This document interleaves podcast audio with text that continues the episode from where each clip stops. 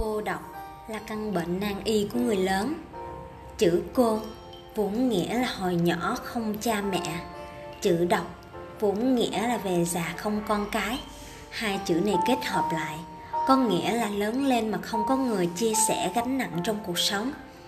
Còn người ta sinh ra một mình, chết đi cũng một mình. Vậy nên thực ra cô độc là bản chất của con người nói chung chứ không riêng gì với người lớn ra trường rồi. Tất cả đều thành ra bận mãi. Vậy nên, mọi người phàn nàn rằng, thời gian của tôi eo hẹp quá.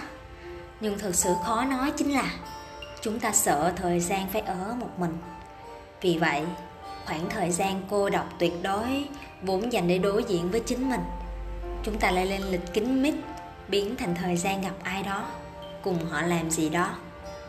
Như thế hàng ngày chúng ta vật lộn khỏa lấp để né tránh nỗi cô đơn.